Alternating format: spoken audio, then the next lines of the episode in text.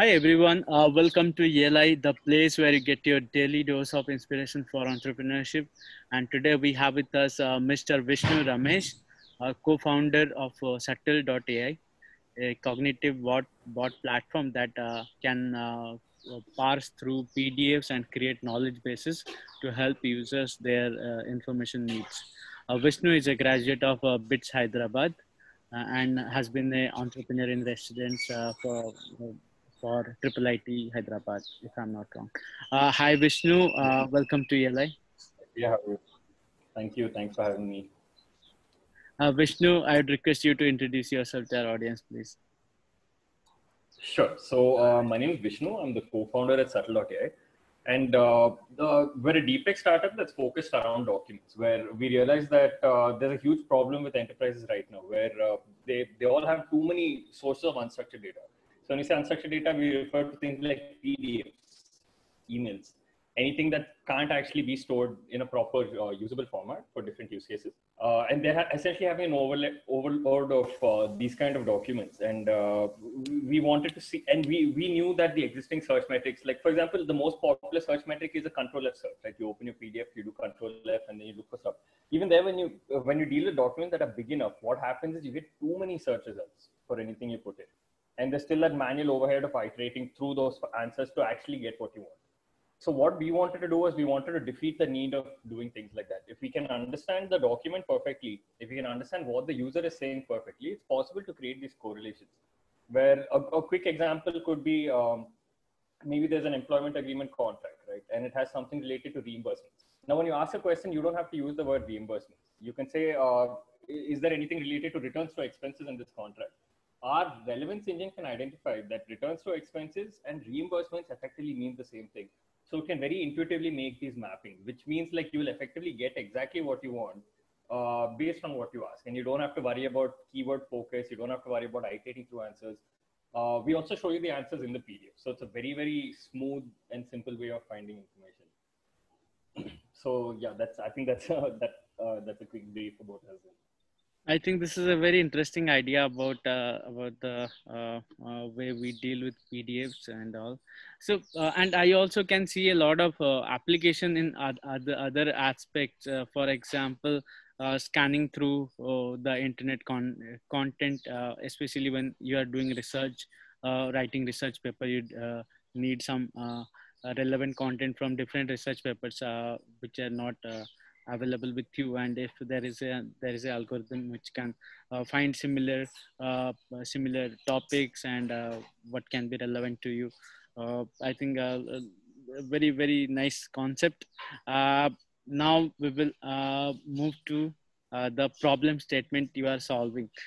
Just tell us in in a single line what a layman would understand. What is the problem statement you are solving there are too many. The, if, if I had to explain it in one line, I would say something like uh, there are too many documents uh, for a human to deal with.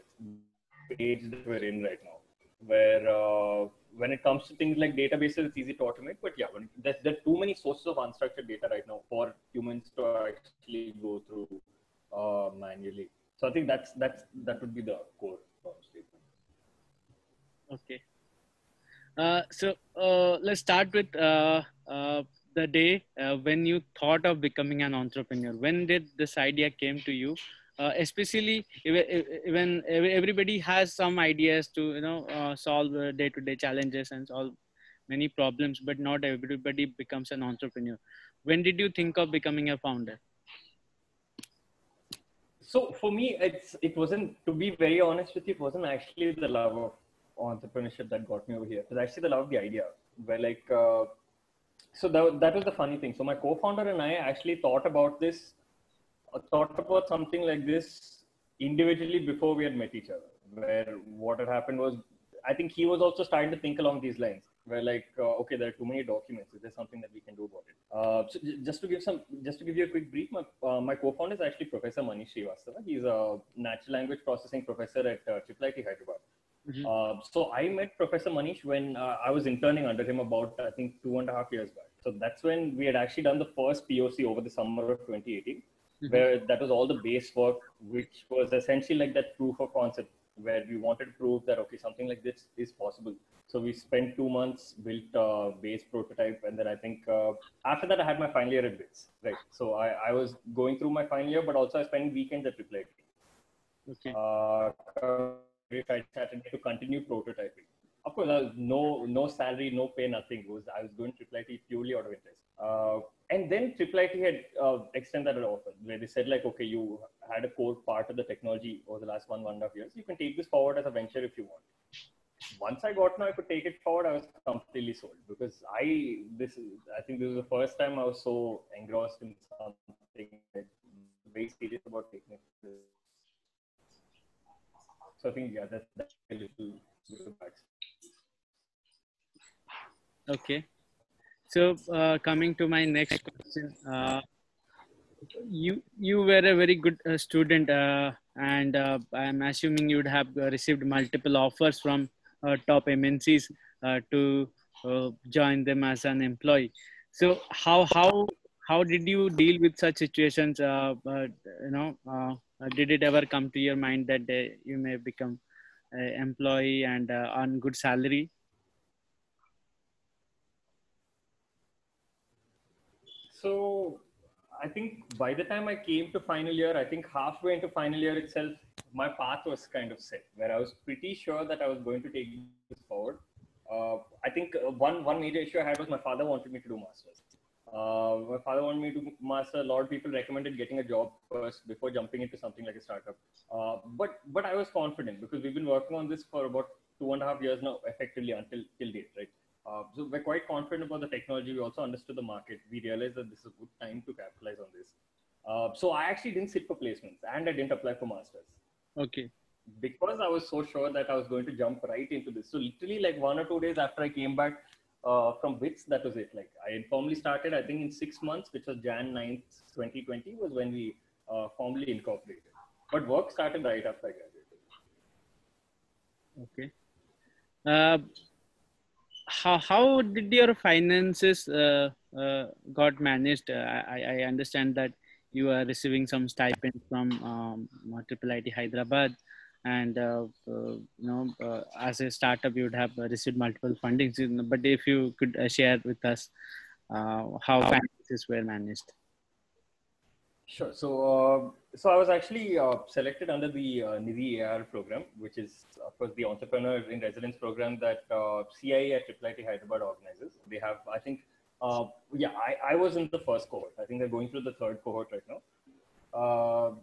So the what, like you said, it's essentially they, they provide support for about six to twelve months. Uh, I had you you basically make a case after six months, and if they still agree with you, they would give you six more months of stipend. Uh, so personally, I was able to finance through that. Uh, I also got a lot of support through Triple IT, where uh, there's this uh, so there's entity under CIE itself called Product Labs, and their focus is core around like uh, essentially productizing research work happening at Triple IT. And one kind of the research work that's happening at Triple IT is what me and my now co-founder were pursuing, right? Uh, so we had some support from Product Labs. They actually supported us with engineers for about six or seven months. Uh, and I think in that six or seven months, we had closed uh, we had closed two clients. We got two clients through Triple IT, where uh, enterprise had come to Triple IT basically with the same problem that we're trying to solve, right? And since we're a Triple IT startup, the tech came out of Triple IT. Triple IT directly referred and said, these guys might be able to solve your problem. Uh, I can't uh, get very specific as to who, but I will say there's one uh, national bank and then there's one defense PSU. So the use case for the defense PSUs, they have all this complex manuals around machinery and things like that. Uh, so to help so to help them do their repairs and maintenance uh, actions more productively, we essentially support this uh, smart access from these PDFs for the bank, we help them uh, essentially stay on top of incoming regulations, but also monitor internal banking processes and make sure that the processes are uh, executed in a smooth way.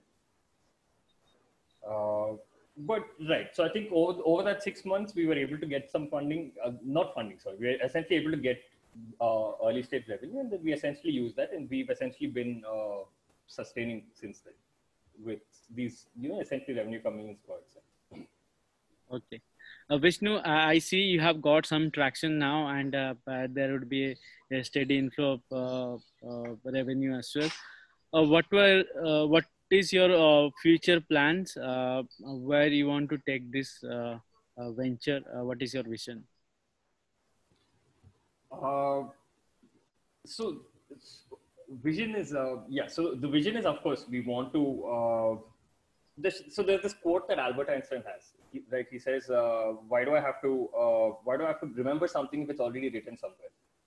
And I think that's exactly how the whole team feels at Subtl.ai about documents. We believe that there should not be a need for you to memorize anything at all.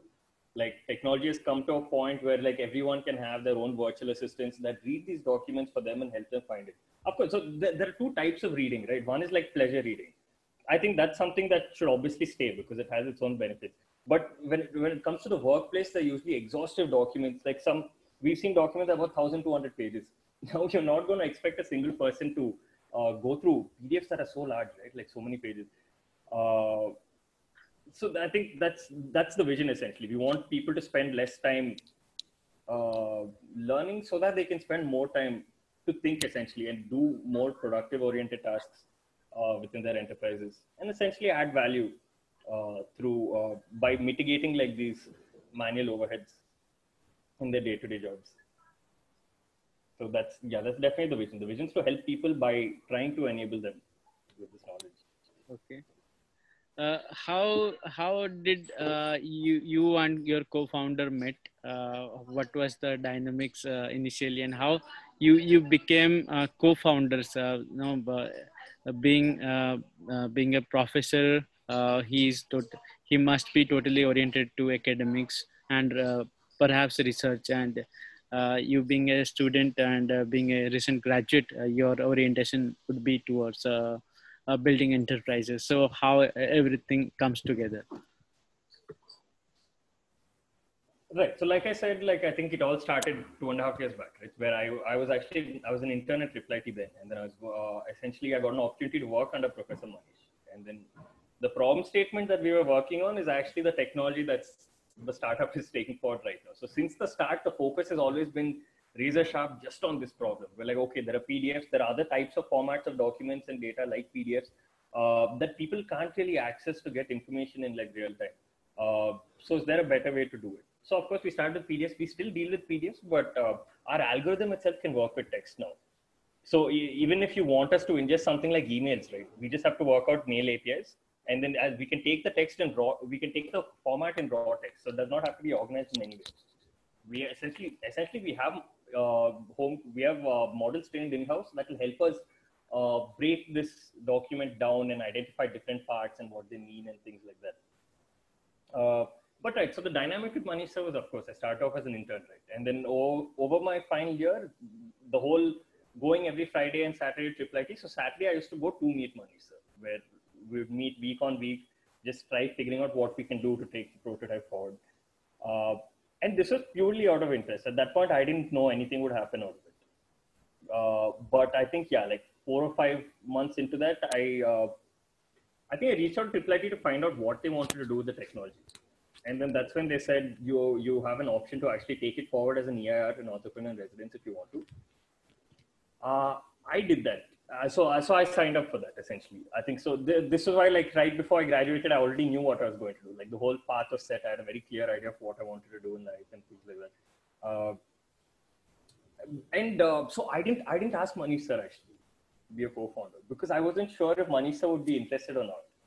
Uh, but then there was this one day where sir had called me. He called me to his office. He said, "How you're taking this as a venture forward and you didn't tell me?"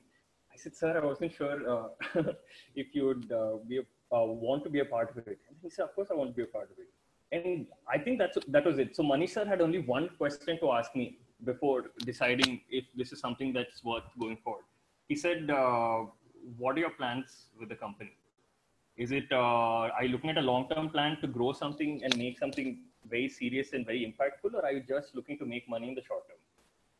I thought about it, and then I said, uh, "Definitely long-term because like we're also here because we want to we want to try to push the limits of technology. Right? We want to see what we can do. We want to see how much better things can get from where they are right now.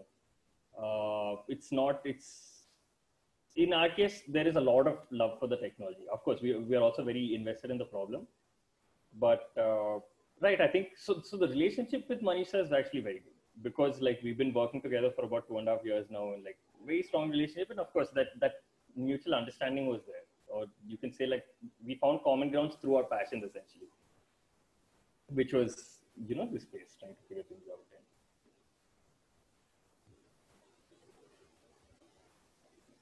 Uh, looks like a very interesting journey, uh, but I'm sure there would be multiple challenges you have uh, you had to go through.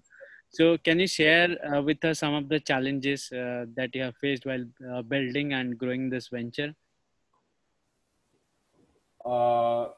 So about um, yeah, about six or seven months back was the first time we actually got into this dark place of like high pressure make or break. If you don't get it right, like things will probably go downhill very fast.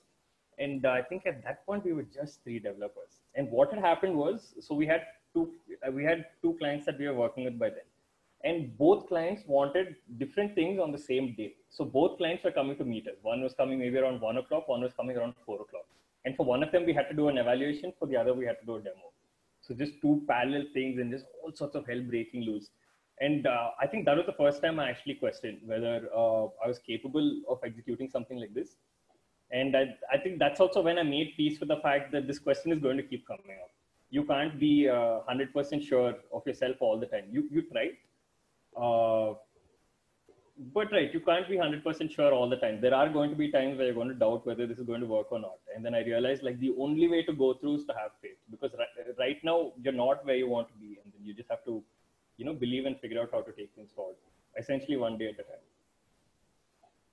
okay so, uh, so yeah there are multiple challenges around that and uh, so of course deployments was one thing another another very strong challenge i faced was lack of experience so i had to figure out how to learn as much as i could as fast as i could because startup is not just building the technology or taking the product forward. Right? You have to build the technology. You have to figure out how to take it forward. You have to identify segments. You have to figure out who to pursue, what kind of GTM uh, models you can have, and things like that. Uh, so yeah. so uh, uh, I'm I'm assuming I have learned a lot of lessons as well. Uh, would you would you mind sharing with us uh, as an entrepreneur, what are the interesting things you have learned uh, which others can implement too? I think the most important thing I learned is time management is key. If you can't manage your time, you can't take a startup forward because it's this is not a nine to five job. This is literally there are uh, there are I think three or four days where I might be averaging like three or four hours of sleep, and then there are days where I can take time off even on a Wednesday just it, it gets very hectic and it's just all over the place. So you have to really be very good at managing things. You have to be able to figure out how to take parallel tracks forward. And i think until this point we're very used to taking only one track forward at a time. So it becomes uh, a little complicated to figure those things out. Um, but yeah i think the last thing i would say is like there has to be the you have to have the humility to learn. You have to be okay with uh, being shameless about learning. Because what usually happens at least from what i've seen uh, pe- people get very insecure about how much they know in terms of knowledge. And i think that that insecurity uh, kind of that insecurity actually ends up being an inhibitor. It doesn't let you learn more because you always feel like you're not good enough and even if you try it won't happen. And uh, so that that was also i think a serious challenge that we had. Uh, perhaps uh, my final question to you vishnu uh, sure. How do you think our present day uh, uh, young people, uh, many of them are our audience, how would you suggest them uh, to start their journey as entrepreneurs? What are the, the different things they can do uh, to get started? I think the first thing that any entrepreneur has to do before getting into a journey is you need to identify what the problem is. You need to be very honest about how you're solving it. And you need to be very honest about comparing your solution with what the existing alternative is. And there's no such thing as there's no alternative. There's a problem, there's always an alternative. So, for example, in our case, like uh, it's not necessarily a problem because there's, uh, it's not necessarily a problem because there's not much awareness uh, for example, like 10, 15 years back, Google search was not there. But people wouldn't have necessarily seen search as a problem then because they wouldn't have realized that there can be something like Google until Google actually came and set it up. Uh, so so right it def- it will definitely have to be product market fit because this this should be the first time that you actually this should be the most that you scrutinize in terms of what you're trying to do and things like that because it's it's proper make or break it's it, if it's you don't if you don't think this thing through then it could become a very very messy situation. It could be very difficult to deal with. So i would say product market fit definitely no doubt about it. Okay. Uh, on that note, uh, I am done with the questions. Uh, anything, uh, any final message you want to leave before we end the session?